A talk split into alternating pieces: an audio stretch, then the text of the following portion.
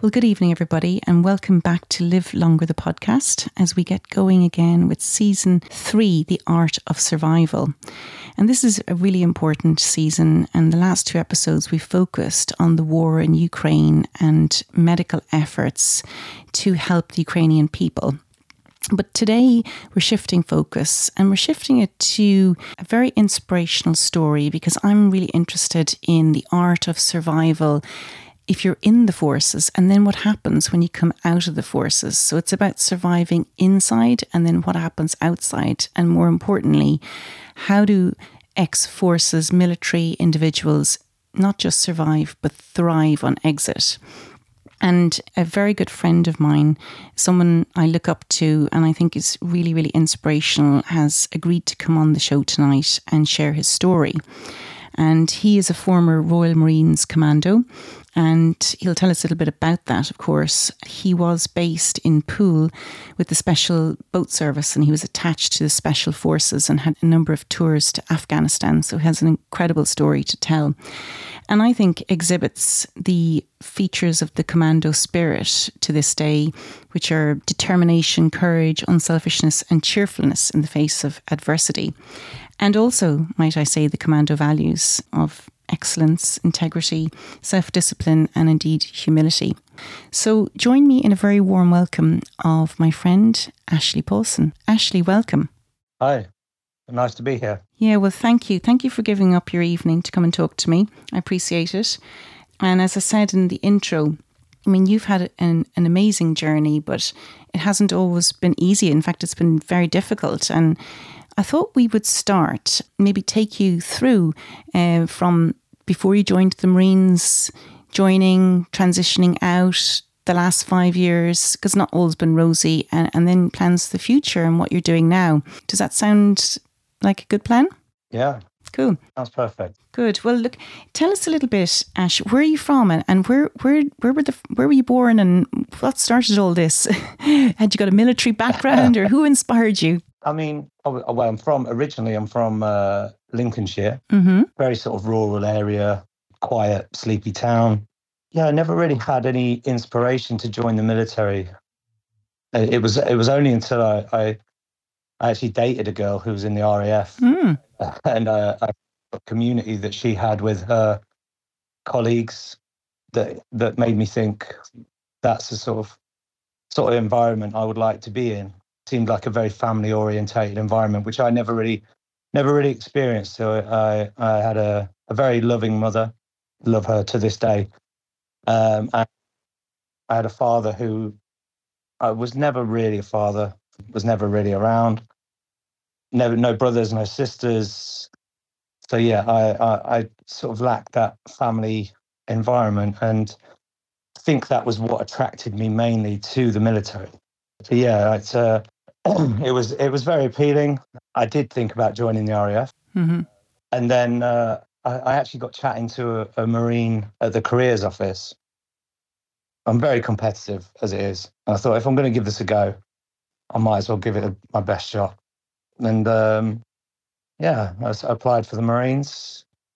In fact, weirdly, I, I saw my father two days before I, uh, sorry, two weeks before I was joining I hadn't seen him in probably two or three years, and uh, he asked me what I was doing with my life, and I said, "Oh, I'm I'm uh, I'm actually going into the Royal Marines in two weeks' time," and he proceeded to laugh in my face and said, "You won't last five minutes." So, well, you proved him wrong. I was, well, yes, yeah. I mean, I didn't just do it to prove him wrong, but it was it was definitely a, a motivator. Some played in the back of your mind through the hard times when you're freezing cold or physically emotionally exhausted and and it's it's just little things like that that will that give you that edge to to get through it you know you have to have a motivation and that that was that was a slight motivator but but yeah really every little helps in those situations do you think you were motivated also to you know do something that would make your mum so proud of you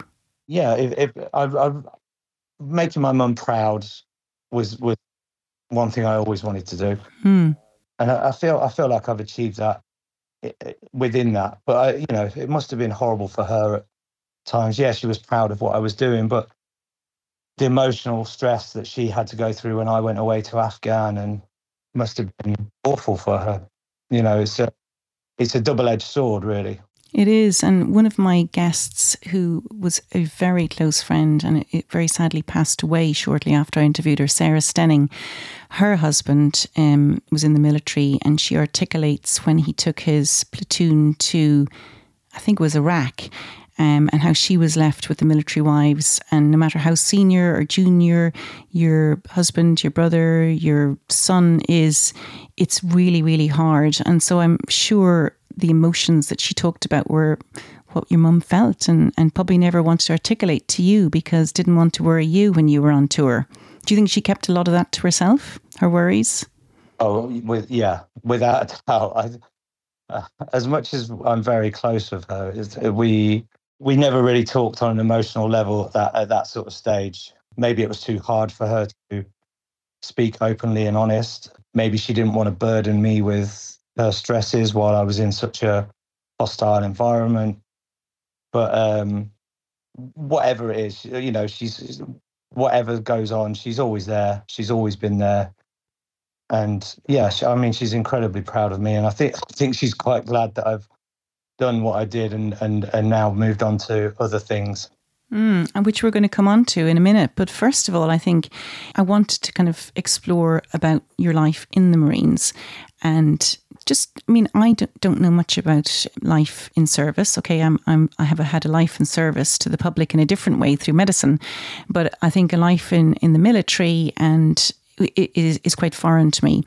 So, what did you have to do to get into the Marines and pass the rigorous eighth month training program? I mean, you know, was it mainly physical? Was it mental stamina? Was it agility? You know, how did you pass? What did you have to do? All of the above, really. I mean, I don't ever think I was fully prepared. And, uh, you know, I, I joined, I, I was going in there blind, really. I, I love the idea of it but actually the reality of it, I, I would never have been ready for. Which I don't. I think that, that I don't think anyone will be, unless you've been through that. You you wouldn't know what it's like. I remember turning up on my first day, and it was just sort of like the shock of capture. Your head shaved, straight into a a block, a, a big room, just a bed locker, bed locker, bed locker. Uh, given all your kit, you know, taught how to wash, clean yourself, iron, you know, basically going back to basics, which is understandable. Some some guys there, you know, are, are, 30 years old. Some guys are 16 years old. Some guys have, have got their own houses. Some guys have not even learnt to drive. So you've got a. How old were you, Ash? Sorry to interrupt you. How old were you? I was 20 years old. Yeah, I was uh, 20 years old. Uh, 23rd of July uh, oh. is when I joined. Um, and it was yeah, very much the shock of capture. And to say uh, I didn't love it would be, you know, I, I thoroughly enjoyed it. It's some of the hardest times I've ever been through, emotionally, physically. You know, I've seen guys just break out into tears over the smallest things because you're just you're just on a knife edge, whether that be through physical exhaustion, mental exhaustion. Uh, it's it's just a it's a whole roller coaster of emotions going through it, and this is where you build such strong bonds with the people around you. This is where your brotherhood comes from. Mm-hmm. And to this day, obviously, I, st- I, still speak to the people I was in training with, and we've all led onto very, very different lives, but we have this great connection because we've been through something that very few people will ever go through in their life. Mm-hmm. Um, and, you know, I think we started with 53 original people in our troop and we ended up with 10. So, wow. And these people were lost in battle, presumably. No, no, sorry, no, no, no. This this was in. Oh, they just dropped out. Oh, I see. Yeah. I see. Oh gosh, so very rigorous. So you have to attain a very high standard, which I'm not surprised about, given all you've achieved, and we'll talk about later. That you, you know, obviously um, were striving for excellence. And you, you said earlier on that you're very competitive. Well, it's good to be competitive. It's a very necessary attribute to getting through? Yeah, yeah. I think I think I was I'm very competitive, but you learn so much more about yourself. When I when I joined, I was I was very selfish as a person. I was, you know, I didn't really care about anyone but myself. I, but I wasn't punctual at all. I didn't have much self discipline, uh, not even a massive like hygiene. And, and these are all things that along the way in that eight months are drilled into you and you grow so much as a person. It, it, it's, it is an absolute life changer, but you have to be able to grow as a person and be able to take the physical, emotional battering that you get essentially. But you know, and I'm when you when I look back at it though, I'm glad it was that hard because you're you're aspiring to a standard, mm-hmm. and you have to standards, and, and this is what the Royal Marines is all about. You either meet the standard or you don't, and and that's what I really loved about it. It was that's what pushed me. It was I did not want to ever be below standard. So although I was better at some things than I was others, I I always strive to be the best at what uh, I could be at it. And do you think you've carried forward that training into your life? Or is it something that you are trained and you have those attributes whilst you're in the Marines to survive, but you know, you forget all about them? Or, or is it really deeply ingrained? Because you're probably, you know, you're young at 20, but if you're 30 joining, maybe you can't change your ways. It's probably like, uh, yeah, having bad habits of driving a car or something. You know, you soon have these habit, bad habits weaned out. But it's definitely something I've I've taken with me. My uh, I'm very much a, a tidy, clean person now. I, I was going to use the word clean freak, but uh, maybe a. OCD, maybe. That's a borderline, borderline, yeah. but just you know things like making your bed. The first thing it's the first thing I do when I get up. Get up in the morning, get out of bed, make my bed, and and then have a shower, and then go make breakfast, um, and this is things that you you take with you. Self discipline and and um, you know and and punctuality are, are, massive to me. And those are things that I've taken with me. And and people say, oh well, you know, this is because you were in the Marines. Yeah, good. Like I'm I'm glad. Some people find it strange. Mm. Um, I, I can't understand people who get up in the morning and just leave their bed the way it is and they say, well, I'm going to get back in it later. but it, this discipline is very important in life because it's translated to your food, to your um, fitness, and also to paying attention to the small details, which actually make a difference between somebody being excellent and just average at their their job.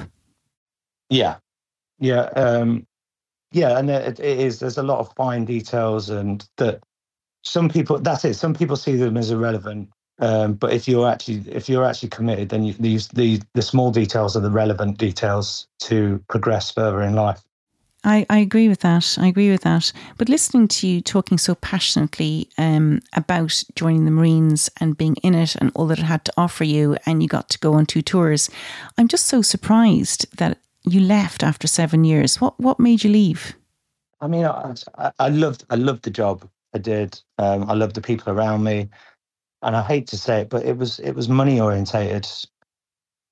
You know, a lot of a lot of guys are leaving, earning good money doing personal security, doing other things, having massive amounts of freedom, uh, and you just think, okay, and your sort of pri- your priorities change as you get older in that environment.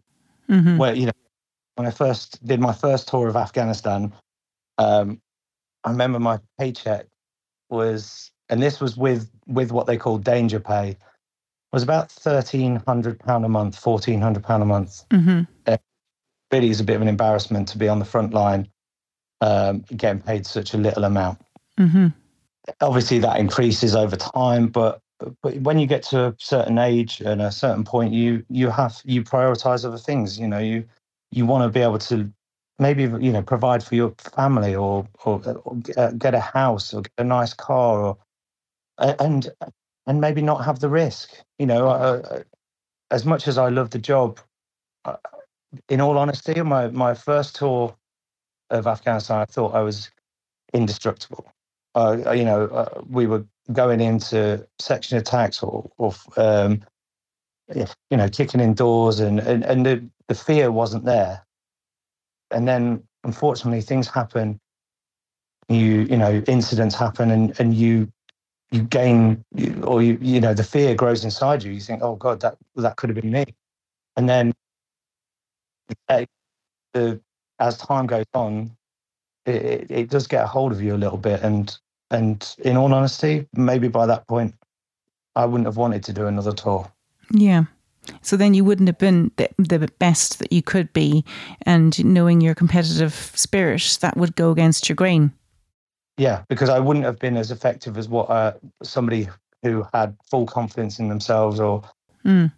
second guessing yourself at some point. And and it was it was something that I probably never would have admitted at the time because it would have showed me as a weak character in that environment. Mm-hmm. But actually, looking back now, it was it was the right decision for me to just say, no, that's that's enough. Well, it takes courage to have such deep insight, if I might say. I mean, there's courage on the battlefield, but there's also courage to get to know yourself and know what you want from life. And, you know, you gave your service and now you can serve your family and your friends and the community in different ways, which we'll come to. But first of all, I wanted to ask you, you know, when you came out, like you had such a rigorous training getting in.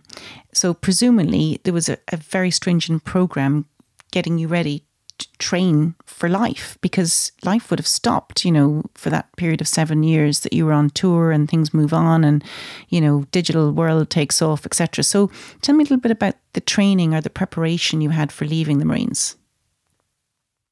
Uh, unfortunately, the, the, the preparation for leaving the Marines wasn't uh, slightly non-existent there are avenues for um, credited learning, um, but they, but it's not so much encouraged. It's it's at your own will. It's sort of if you want to do it, if you want to do this. But most people who are leaving have a job to walk into.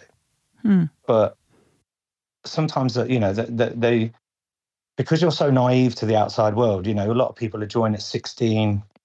They don't have a. They don't have. Obviously, I joined a little bit later, but I didn't have much knowledge of the the world outside of the Marines.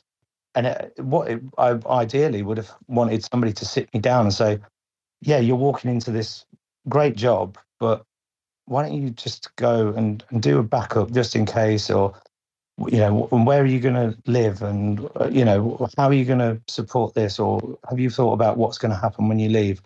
None of these questions were asked me, and, and, and I do I do have to say it isn't probably nine years ago now since I left. So this may have changed, but I, but I, I very much doubt it. Because mm. there's amazing. I've been doing a little bit of research in preparation for our chat, and there's very, very good. The Royal Marine Association are affiliated to the Royal Marines charity, and they've raised a huge amount of money, which they've deployed to people who get into trouble from post traumatic stress, depression, addiction, unemployment, marital breakdown, or sadly bereavement for their families. So it seems like there's an amazing safety net if you reach the bottom. But, you know, and I know that you'll probably tell us that you had some dark days, but there isn't anything to prevent people from reaching the bottom. It, it, maybe I'm being naive and I've missed the point, but it seems like you've got the training in the Marines then you decide to leave, you have life skills, but you don't know how to deploy them. And then if you get into trouble, there's an amazing safety net with the charities, and there's something missing in between. Am I right in thinking that? Yeah, I would say so. I mean, uh, the pre- the prevention is better than the cure. You know, if if if the if the safety nets were put out to start with, just to be sure. But I mean, um, a lot of lads sort of it's it's a very masculine environment in the Marines, which is which is good for, you know, good for men. uh, men, yeah, yeah, for a group of men who are, who are, doing the job that they do to have a masculine environment and, and be men around each other.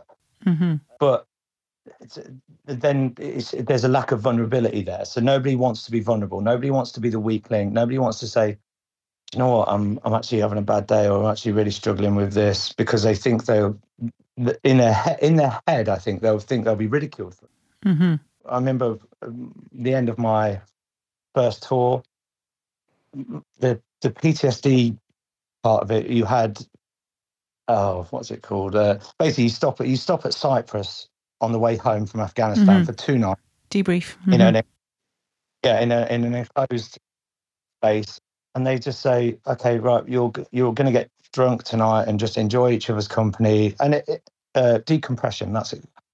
You know, it's helpful because you you know you have a few drinks, chat, uh, but it's there's still that lack of vulnerability. Nobody wants to. Nobody actually wants to turn around and go, "Oh, mate, actually, I'm I'm really scared of coming back because uh, you know of, I'm having these dreams, or I'm I'm I'm worried about the way I feel," and and that's what needs to be addressed. Is is I remember walking into an office and and just sitting down and being asked if I was okay. Hmm. Yeah, I'm okay. But were you okay? Then, were you, Ash? Um, at that point, um, I think I was. I think I was all right at that point. Um, I was I was very much in control. Uh, it was later on when I came out and involved substances and drinking um, that that my mental health really suffered. I think I had a strong mental hold on things until until that point. Yeah. But do you think that maybe your strength mentally wasn't as great as you think, which is why you started, you know, resorting to substances, etc. And you, we're in denial. I, I think I think being surrounded by by the guys, by being in that group of guys, it, it's it softens every it softens the blow of it. I mean, it, it's um, it's a way of dealing with it because you're with everyone mm-hmm. and you're you're occupied. I think that the the problem is when you come out and and you're left to your own devices, surrounded by civilians who haven't been through what you've been through, and you you can't talk to them the way that you could talk to other Marines. So what you're saying is that you you're feeling vulnerable and you can't talk to your mates, but also you can't really talk to civilians because they you know have a shared experience. So there really is something missing in between, you know, being able to talk to somebody or having somebody like you being an ambassador for somebody thinking of coming out of the Marines to talk to.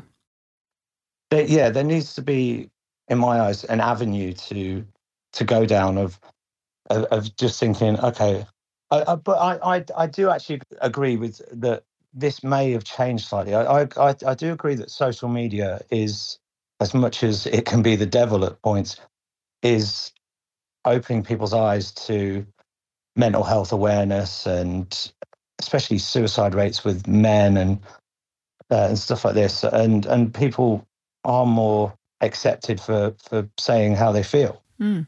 And you said you lost more friends to suicide than you did on the battlefield. Is that right? I, have definitely more, lost more friends um, to suicide, yeah, than than on the battle uh, on the battlefield. I mean, that's an incredible. It's it's tragic.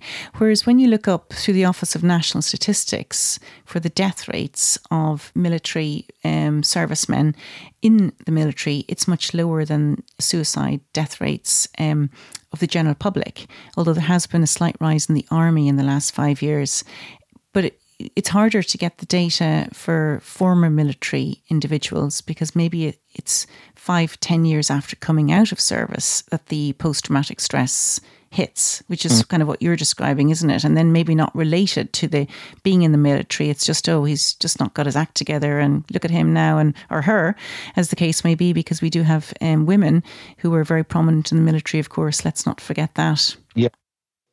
No, agreed. But why why is that not documented? Why why are they not being documented for being veterans? Yeah, well, I'm sure there are, there is, and, and perhaps I'm I'm not actually looking in the right places, and it's something that you know the charities would have all that data, but it's you know having done a preliminary look, I wasn't able to put my hands on on that data as easily as I was the data on death rates from suicide inside. So there seems to be a disconnect in in perception or availability of that data. I'm not saying the data isn't there. I didn't find it, but perhaps if I'd done a more detailed search, I probably could have found it. Another point is, you know, there's guys who are being discharged from the military for mental health issues mm-hmm. when actually their strong, strongest coping mechanism may be the people around them who understand them the most. Mm. So you're is is extracting them from an environment where they actually are coping into an environment where nobody understands what they're going through. That's an interesting perspective, yeah, because you know you've had friends who've got discharged for physical reasons, knee injuries and and whatnot. But you know, if if the best environment and the best cure is to stay in that environment, that needs to be looked at, doesn't it? That's a very interesting yeah. thought. Mm, interesting. I, I, agree that maybe they may not be fully operational. Um, you know, for tours of Afghanistan or, or so, which are you know, sorry, tours of of any operational duty may not be feasible to them. But surely there's there's jobs within the military that they would be able to do to keep them in and uh, and keep even keep an eye on them keep you know have that support group around them. Mm, i think that's really interesting. But that wasn't your path and and you sort of made an, an, elective decision that you were going to come out and do other things with your life because the very strong thread i'm hearing through this discussion is you know family meant everything to you the sense of community was why you went in. It's actually ironically why you came out so you could provide for your mum and your family. And when you came out then you weren't prepared and you didn't have that skills, although you've you've drawn from what you've learned in the military and also that those innate skills you had to get you through it. So you basically overcame the dark days yourself without not much help. And and over the last 5 years managed to then get work. Did you uh, was there a trigger? Was there somebody who helped you? Was there a friend in particular who put their arm around you and said come on now I'm going to give you a leg up or how did your journey happen we probably deserve a mention, that's for sure. One in particular is uh, the the guy who who employed me when I left. Um, I had known him for a couple of years before before I left the military, and uh, he offered me a, a, an opportunity to leave because he knew that I wanted to leave. Mm-hmm. And he he was fantastic. You know, he, he sort of he could see that I, I was so naive to the outside world, and uh, and and because I knew him quite well anyway, it was a it was a a good working relationship. It wasn't it wasn't just a it wasn't just a work relationship. It was a friendship as well. And and he's he's really sort of taken me under his wing and shown me about business and uh, getting into property and and how to make your money work for you and, and all these things that I never even thought twice about. And actually going through when I went for a really dark time, he he noticed it. He was it was and and lucky enough, he uh, sent me away to a to a retreat to to get my head in the right place, and it and it really worked. And and I I really owe him a lot to be in the position I am now, uh, because without a doubt, uh, it, uh, if I if he wasn't around, I, I I don't know where I would be. Amazing friend father figure, mentor. You were lucky, but you you made, made your own luck because you probably recognised, you know, the innate qualities that you had, um, and that how you were going to be able to be mentored because some people are not open to it but you were were actually open to that and, and maybe it's because you didn't have a father figure and, and he stepped into that role do you think maybe that yeah i would i would say he's definitely definitely uh, definitely been an an influential person in my life, um, and still still to this day is. Uh, you know, I'm I'm always learning from him, and I, I, I think somebody who who's who knows that much about business and you never stop learning from them as long as you listen and are willing. To, somebody like that is is invaluable. Well, I think you were lucky. I happen to know who you're talking about because he's also, you know, helped us with Iona and he's helped so many people achieve their dreams. So I think, you know, there is an element of luck in being in the right place at the right time, but also you've got to spot the opportunities and be willing to take those, which is what you did. And now, as you've mentioned, you're in a, a much better position. You know, you've you've consolidated um, your bases. You've got the income to survive, and now it's kind of about thriving, isn't it? You know, you, you have those skills. You've made the right moves. You've been lucky in your connections, and now, you know, it's the next phase, and you're you, you started some things like investing in NFTs. Do you want to tell us a bit? I mean, most people wouldn't even know what NFTs are, but tell us in, in one sentence what you're doing, you know, with your NFTs, for instance, because I think this is really inspirational. It's so far thinking for somebody who didn't do much before going into the Marines. Now, suddenly you're investing in an NFT company, non fungible tokens, right? Yeah, I'm, I'm, I mean, I'm always sort of looking for opportunity and uh, maybe five, six years ago, it was cryptocurrency, and and now it's moved into sort of NFTs. And and don't get me wrong, I have a lot to learn, but uh, without a doubt, this future, and you know, if to make money, you, you need to get in there early. And I feel like we're definitely definitely on the right path. There's a couple of projects that we're currently involved in, uh, which uh, one is very very early days, and it's uh, and it's and it's doing very very well. So uh, and there's a great team there, uh, and and that's the thing, you know, you you need to surround yourself with the right people, uh, and that is definitely a group of, of people who are who are made for that job, definitely. Mm. Yes, no, the world of digital art I think is fascinating. But, you know, I don't want you to paint yourself or me to allow you paint yourself as somebody who's come out of the Marines because they want to make loads of money. Yes, you need, you know, money to survive and thrive. But presumably you will learn from this amazing mentor and individual that you want to give back. And, and you have, because you've already told me loads of stories about working with animals in particular. I, I just want to hear about your plans for the future and, and how you are going to give back some of your experience to help other people or animals or it sort of started with um, I went through some therapy, which anyone who who is uh, dubious about therapy, I would recommend it to anyone, whether you're whether you think you're unfixable or or whatever. It, it has been a revelation to me to to actually put yourself out there and be vulnerable and and be honest with yourself, I was able to understand what I was feeling and why I was feeling that way. And and therapy really helped me get through that. So I just want to say if anyone if anyone is struggling, therapy is not a not a weak thing to do. It is is is probably the strongest thing you could ever do. But um, that started with with the therapy and and the therapist actually said you can either pay me or you can pay it forward by doing something good.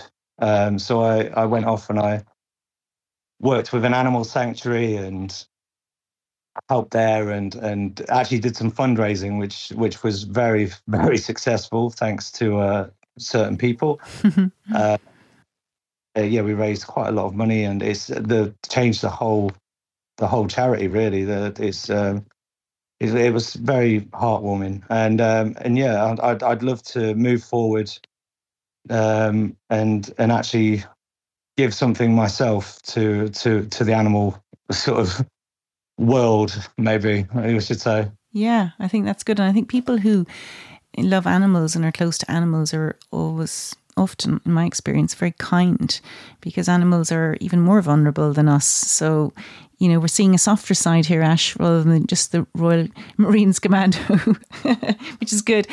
And um, I was telling my um, youngest daughter tonight I was going to be interviewing you, and I always ask her, What questions should I ask? And she said to me, I think you should ask him if you had a time machine what would he do or what would he change? So I've got to ask you this question. If you had a time machine, what would you change about the last 10 years, 20 years of your life?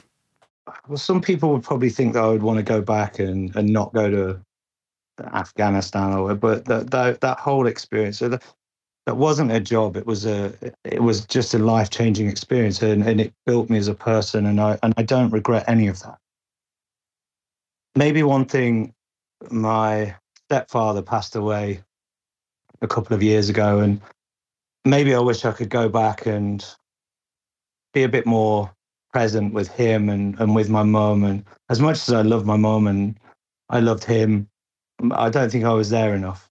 And this is one thing what life has made me realize is it's not all about the money and it's not, you know, about what car you drive. And it really is about giving, being present for the people in your life that you care about because if, at some point that will all end. Yeah.